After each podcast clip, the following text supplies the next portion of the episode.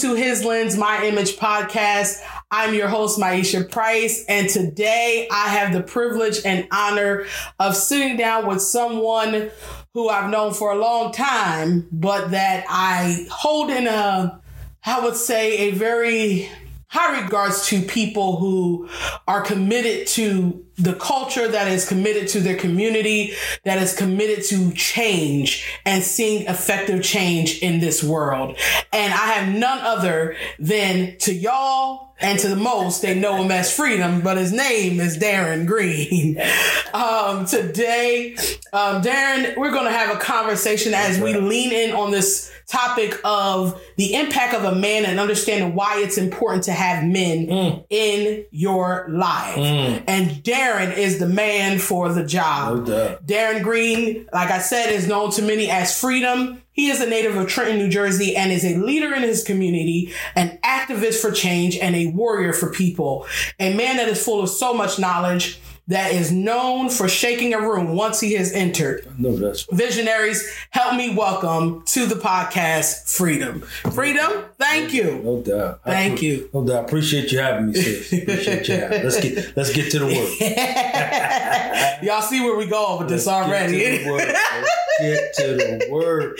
We see where we going with this. Yeah. You know, and something that I see that is not so common that you had, and I have the privilege of knowing your mother mother and your father. Um, but growing up in a two parent home yeah. of very good stock, I would say, and substantial individuals that was about making sure their children grew up to be something. Yeah. Um, and make change. How was that dynamic for you as a man growing up in that environment? I'll be honest with you, sis. I really didn't value it until I got older and started teaching in the schools mm-hmm. and in the mm-hmm. community, and I saw the damage done by babies who didn't have what I was blessed with. Right. Wow. So having my mother and father in the home is a blueprint for how it's supposed to be done. Right. One, I got to see my father. You knowing he's the anchor, uh, he's the foundation. I dress the way I dress. He's almost 80 years old. He's sitting at home right now, retired, 20 plus years but he has a three piece suit. So he ain't lying. right. So, so the blueprint on how a man carries himself, dresses, he calls it the uniform.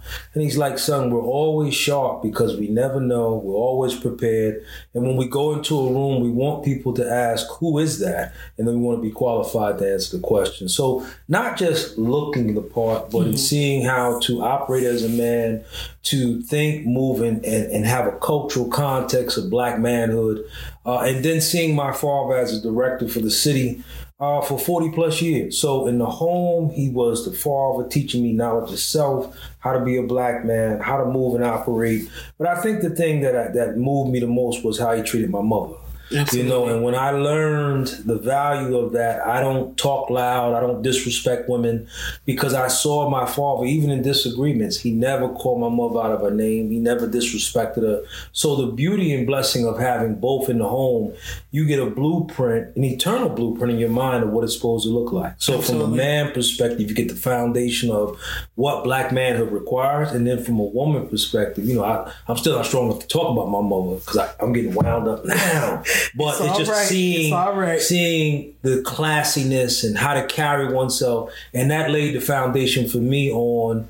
I, I would actually say that's probably why I'm not married now because if I don't see my mother in the women I'm talking to, I lose interest. Absolutely, because you you've already had that blueprint. Right. You saw what right. a one how a woman should carry right. themselves right. and um, what they should do and how they should act and how they should present themselves in this world and to especially in this climate. Right. You know. Right. And like I said, to know your mother. Right. Who, you know. Yeah. Yeah. She was. She, she, was, was a social worker. Right. My father was a, a a director for the city, so the work that you see me doing, I was shaped in that coming up. And when you're shaped to be a masterpiece by masterpieces, people shouldn't be surprised by anything I do because I was birthed to be great.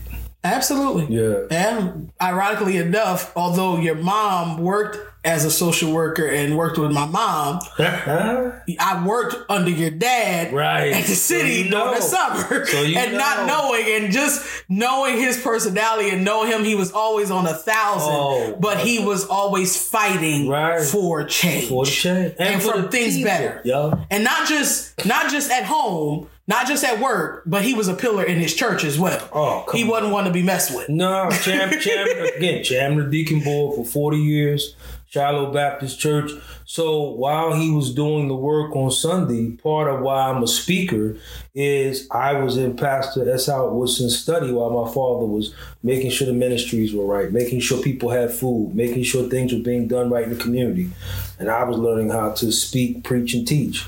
But it was all part of my experience, and I'm eternally grateful for all of it. Just having the opportunity to know you, all of that, and seeing how much seeds have been planted into you. Yeah. And just to now see them just flourishing. And like you said, you didn't appreciate it until you got older. Nah. Um, and that's a lot of times we don't appreciate things growing up. Yeah. We just think our parents being mean or they being strict or man, they just don't want me to just be great. They just want me to just always be the way they want me to be. They don't want me to just live my life. But really what they're doing is giving, setting a foundation because they already know what this world's Yeah. going to present. Yeah, And guess what? It, it was different for them. No doubt. And it's definitely different for us now. But still in all, the the impact and knowing what you're going to have to face as a man No and not just any man but a black man No in doubt. America No you know he, he there's all things that they knew was coming up the funnel No but they wanted to make sure you were equipped with it No doubt. So doubt. you know I understand that so as you you know you serve in your community which you are if there it's funny because when situations arise in the city I, it's hilarious that I see people tag him in comments Right. and I'm like like y'all act like freedom is the spokesperson for the people like I don't care what it is. Yeah. If there's a water main break, if Yeah. a tree done fell Yeah. on the corner, Yeah. freedom. We need you. Like we need you respond to this. Like yeah. Yo, do y'all call? Do y'all call y'all local? No. for this? No. And no. it's almost like you get more accomplished doing what you do Yeah. out here Yeah. than you would behind a desk. No doubt. Being in the pot, although you know you ran for politics, but I, I think your your your placement in this in this scene and how your impact is being in the office will box you in. yeah. You can you you more hands on. You you more And it's funny you say that, Pastor Cox, one one of one of my uh, my my heroes as well, always says they can't box you in free. Don't let them box you in, bro. And, and Pastor Bellamy says the same thing. He's like, you weren't built to be in a box. And then I think the other thing, the bureaucracy. When you're in the political paradigm, when you're moving and navigating through those paths, you're kind of confined to what you can do. I freelance and I'm able just to get stuff done. And that's why people tag my name. They know I'm going to address it. They know I'm going to be assertive with it. I'm not going to give you no excuses because, mm-hmm. again, I've seen what that looks like and I don't ever want to look like that. And I, I have a deep value and appreciation, again, for my father. When he put his hands on something, he didn't stop until it was completed. And he said, you know, one of the things we have to do in doing this work, which is really God's work in whatever capacity mm-hmm. it unfolds, is making sure we take things from Genesis to Revelations. You know, making sure we do the work, but also serve the people in such a way where we empower them to see that they're not worthless because in our communities and in our society, a lot of our people feel that way. and, and, and glad you went straight there because being the person that you are in the community, mm-hmm. When we see so much going on and such a lack of male presence, of good doubt. male presence No in the community, and, and especially in the urban community, mm-hmm. what do you think is the root of the problem with the development of men and that that absent that absent part. We know the absent part of the male in the household is a big issue, Right. But getting to the root of the problem. I mean, it's a deeply rooted issue. Since we probably can do a few shows on it, but just a snapshot. One, we have never dealt with the reality of being physically in bondage for over 400 plus years. Mm-hmm. Right? The physical bondage is one thing, but the psychological, the emotional, the mental damage of being enslaved, literally in slavery, we had to destroy one another to survive. What do you see happening in our community mm-hmm. daily? So a lot of that, the pathology that exists there, has to be addressed. And what I mean by that, it has to be dialogue. There has to be solutions drawn up from that dialogue, and there has to be processes put in place, policy wise, right, to address the damage done. So another piece would be many of our communities are void of males because of the dynamic of welfare. That institution mandated in many ways, policy wise, that men be removed from the homes. So, me being an administrator and uh, you know the work that I do in Trenton Public Housing, I literally see homes where men are comfortable operating outside of the home. Like they feel like they don't belong there. So as long as policies and institutions are put in play that keep our men devoid of being in, you know, internally a part of the fabric of shaping their home structure, not just giving money. No, what made me get wound up, what makes me get watery eyed, when I came in, my father was home at night. When I woke up in the morning, guess who I saw? That mattered to me. And it mm-hmm. made and shaped and molded how I am. And I think until you deal with the dynamics of all of that, and the last piece I'll say is Nixon declared a war on drugs. The war on drugs is really a war on black and brown communities. And part of that war was it left us with incarceration and it left us with the the plague or the, the pain of having uh, all of our communities caught up on captivated on drugs. But uh, when when the question is asked, where are our men? You know, I know from the funerals we do, the ministries we're a part of, many of them are returning citizens. So there's almost a psychological trauma of thinking. And I was a shift commander in juvenile detention for eight years.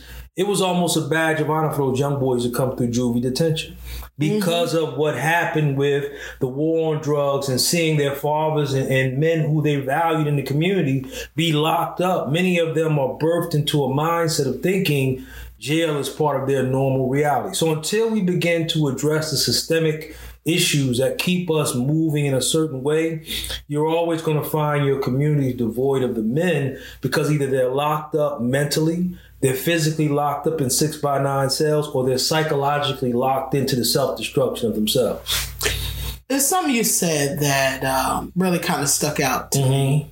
You said that they don't feel like they are kind of welcomed in the home. Right. Why do you think that is so? Well, I mean, again, my mother worked in in for Mercer County Board of Social, and she used to always talk about how the system made it advantageous for the woman to push the man out. So if inside the home it's advantageous for the woman to be able to get more monetary compensation, mm-hmm. more programmatic resources with the man not there. What kind of mindset is she gonna wrap herself around? Right Got now, you. now she you'll hear that I don't need no man or I'm better off without you. And that becomes part of her attitude, which impacts his aptitude to thinking he doesn't belong there. Or you've been in relationships, I've been in them where you feel like you're not wanted. Mm-hmm. That's kind of what we're up against. And if internally she's emanating that kind of attitude, then externally he feels like he's not a part of that home structure or a part of the relationship. And it's kind of easier now with the sick society we live in to operate on the outside, masquerade like you're good, mm-hmm. when the unity and unification of the universe is man, woman, and child, sun, moon, and stars. And you need to be right amongst your wife, your children, and that man. But until we rebuild what's broken and allow all pieces to be unified as one, not saying everything is going to always be good, but just knowing the foundation of our greatness is in family. You said that, and it just seemed like so many bells and whistles went off in my head. Like, you know, this system is really because when I think about it, just how you said that it pushes them out because they get more benefits if it's only the mother or it's only one in the house. Right, right. So it pushes them out that guess what? No, I don't need you because the system's gonna give me more money to live off of if I'm, if they know you're not here, or they feel the need to lie on paperwork to say you don't live there because they need to keep that funny money in, but they don't want nobody else to know that they they don't need the housing people knowing I got an extra person here. Right. So think of the, think of that preciousness. That's a psychological Yeah. traumatization of you saying, well, listen, I get $200 more if you're not here. I mean, I hate to say it, but it is what it is. Yeah, and, And to somebody two hundred dollars is a lot of money. it's a lot of money. And again, you begin to put monetary compensation or value on something that's eternal. So until we change that dynamic, you're going to always find women move. And I'm not faulting women. I'm not blaming women. That's just the reality we're dealing with. It's a system that it's made it like it's a that. systemic reality. And again, until we have that hard, painful conversation of what is and why it is, we can never get to what needs to be. Man. See, this is why you have conversations with free. Okay? You get a lot of understanding. Yeah, like when I said yeah. knowledge, I meant what I said. doubt, but no that just kind of just opened a floodgates of things because when I think about even in systems of getting health care and systems of even filing taxes, for goodness sake, they penalize you more you know, for if you if you by yourself is one thing. It's almost like they they penalize you for being with another person, and it's sad because when you look at it from that aspect, mm-hmm. that it's it's kind of the system is a cycle of just kind of trying to keep us in a hole. It is designed. It is designed to not hurt, but to eradicate the one thing that always made us great: family. So until think about it, family is. But what does that do? You take our family, that hurts. It hurts. It's painful, but it's also the first institution of learning. Right? So you and I were blessed to have great families. Our mannerisms, our way we treat people, the way we see the world mm-hmm. was shaped not at school, but in our families. Mm-hmm. And until we get back to rebuilding where everybody's understanding of value for self, family, like my father used to always say, son, never embarrass me and your mother. He said, because when you do, when I catch you wherever you are, I'm going to embarrass you. You know how that stayed with me when I'm making decisions uh, amongst my peers, Yeah, you know- you and I can see him right. And I mean, he struggles walking now, but he was six five and domineering. And when he said it, never embarrassed. All I thought about was when people told me, "Man, let's cut school." Y'all go ahead. because it stayed with me. So going back to your first question, that blueprint laid the foundation for how I thought, how I moved, how I operated, because it wasn't even about me anymore. It was about making sure I didn't embarrass my family. And again, think about the babies we see in the streets, the things that occur, the behavior we're often offended and repulsed by. It's because they don't have something bigger to live for. And until we get back to rebuilding those things that are lost, can't have a new world. Right. And I like you said, I see so much that is praised Right. um to go to jail and say, "Oh man," or or or forget jail. Let's let's talk about it's praise for you to get shot, Right. Right. for right. you to, to for you to survive a bullet. Right. That's not something to praise about. I- No. that, that I now have a bullet that's still stuck in me that is never going to be able to be taken out because if they take it out, it's going to kill me. I mean, our whole definition to your original point of manhood has been distorted. And now you have generations whose whole value system is shaped on a, on a family and a community that has the wrong values. And we value the wrong, like people will go and celebrate coming home parties. Yes. How about we go and get to a place where we cultivate, resurrect principles where we stop going to jail? right. right? And deal with that dynamic so we don't have to have coming home parties. No. Every day I see it and I, I shake it like you just did. I shake my head Yeah. and be like, "What is going on in this society that we we have made this a normalization Yeah. of And it hurts. this right here?" And it hurts. When you It see does. it, it hurts because you recognize, and one of the things I say in my professional development to teachers, to institutions is these babies are giving birth to babies. Yes. So now you're getting not generational wealth, but generational poverty perpetuated through the procreation. If you don't know anything, what are you going to teach your child? Or if you know all the wrong things, what are you going to hand your child? Mm-hmm. So we're now losing generations in the midst of the madness that we've normalized. Like it's normal, like you said, it's normal now to be shot. Mm-hmm. It's normal now to bury babies. It's normal now to see mm-hmm. domestic violence situations be made normal. No, none of that is normal. Not at all. Not at all. And it's crazy because when I think about that, I I think about growing up, I don't remember going to that many funerals. Right. That is a normal habit for this I, generation. I see. they go to more funerals Right. now than I, I hate to say it, but where do I see you? The funeral. Right? You open up with a song. I give words of encouragement. I mean, that's sad, but that's the normal. My inbox stays full, freaking, and I, I know it's part of my assignment, but it's a painful part. Yes, it is Yeah, extremely painful painful, and you know to have to to endure and to be there and to see Right. not only just see uh, continue to see the cycle of pain that's being perpetuated through our society. That that part right there is hurts. It, it takes a toll. Yeah. So as a pillar of your community, with the like you said, your inbox is always full, Mm-hmm. um, and people are always tagging you, and you have that voice that is world shaking. Mm-hmm. Um, what is a piece of advice that you would give to this generation um, of importance to try and change this cycle that we continuously see? I teach now at Kilmer. Uh, I teach at Dunn. Uh, salute to Principal Muzone and Vice Principal Mrs. Bethea, uh, Principal Bethea at Kilmer. So I teach at those two schools. And what I teach is critical thinking through the application of purpose. And what I would say to young people who are listening to the sound of my voice, stop what you're doing and find what it is you were designed for. Absolutely. You you were birthed into this world to do something. There's some gift, some ability, some unique talent with your name on it. And not only is it beneficial and advantageous for you to find what it is, but then to begin living the rest of your life defining it to the level of black excellence that nobody else can do with you. I, I was birthed to speak. I don't, there's no cue cards here. I don't. I get up when I speak at a funeral or somewhere. I don't need you to tell me anything to say. When I get up, it's just in my spirit to frame, and I don't come prepared with thoughts to say. When I get there, I do an examination of who's in the room, and then I just start framing a jewel around how it can be advantageous and beneficial for them. So I would say, find and define your purpose. What is your gift? What is your design? What is that God ordained or designed for you to do? Then next, formulate and shape a plan to bring out your purpose. Find five people who do what you, desire to do.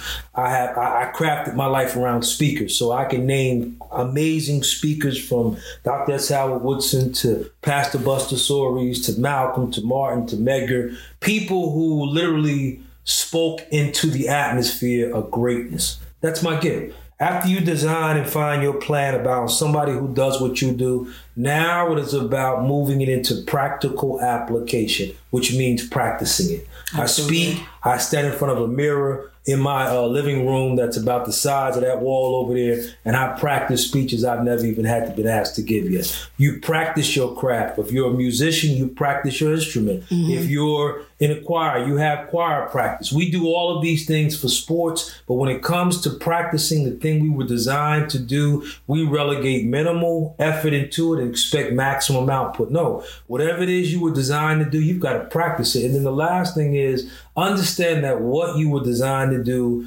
mandates you to have a plan for it, to practice it, and then you must produce. You must use your gift to produce the life you were designed to live. And if you don't, it won't exist because nobody can do it for you. You have to do it for yourself. And understand when you live in what it is you were purposed to do, mm-hmm. you also benefit others because your purpose enhances what others are supposed to be doing and inspires them to find what they're supposed to be doing. See?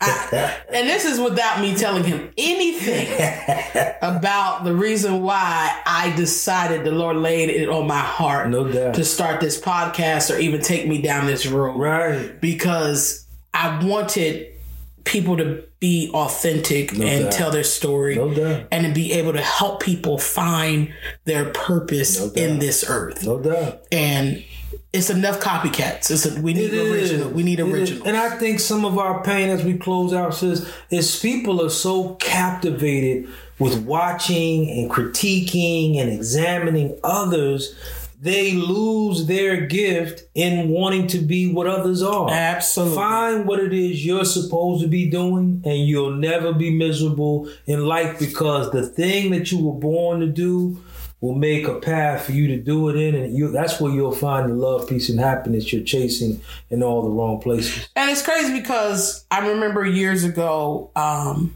Mr. Campbell No doubt. was one of he was a very good father figure to me and a very good businessman that taught me a lot and i remember some of his very first words to me was if you remain consistent and always do good work you'll always have customers he said never let nobody tell you what you're worth you That's tell it. them what That's you're worth That's it.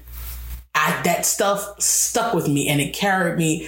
And even in my worst days, and I'm tired, and some days when I just don't feel like giving, doing it, or I feel like quitting, there's a many days I said I was going to shut the business down. Right. And God will allow somebody to either email me or send me a message or something and be like, I remember when you did this for my mom, my Right. child years ago, and thank you. Right. You you helped me mm-hmm. in such a way, and it doesn't realize that okay, you may be doing graphics or you may be singing at a funeral, but those things right there, those were gifts that God had given me, and I've learned how to work my lane. Right. I've learned that this is my purpose, and you know, people ask me all the time, like, "How long you been doing this?" or you know, "What got you into doing this?" I was like, "I didn't choose this; it Right. chose me. I didn't." I was just randomly playing. I loved art. I Right. loved the creativity of Right, art. right. And art turned into somebody throwing a box of software away to me taking it home doing research to figure out what it was, to me playing around on the computer, making just some little makeshift flyers,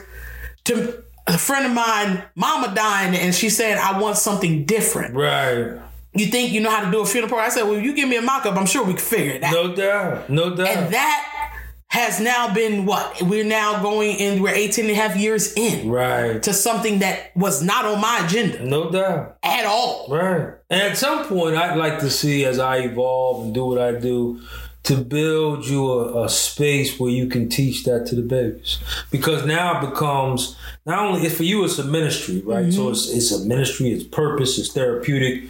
But imagine giving that to the babies. Now it's a creative path for them to become mm-hmm. entrepreneurs, which is what black and brown economics was rooted in. Mm-hmm. You have to have some avenue that allows you to be you and that you can control your own, build your own. You come home and sit up late night and work on that craft. Yep. Right, and produce something that will produce for you. So I just think that's a great path for, to provide for you and give you an avenue to, again, teach not just young men, but young women in particular, Absolutely. because underneath your tutelage, they're going to learn graphics. Yeah. They're going to learn art. They're going to learn the art of all of this, but then they're going to learn womanhood, which Right. is what we as a community always did. We taught skill, vocation, trade, but we also taught womanhood and manhood via example. And if you're never around people who are what you're aspiring to be, how can you learn?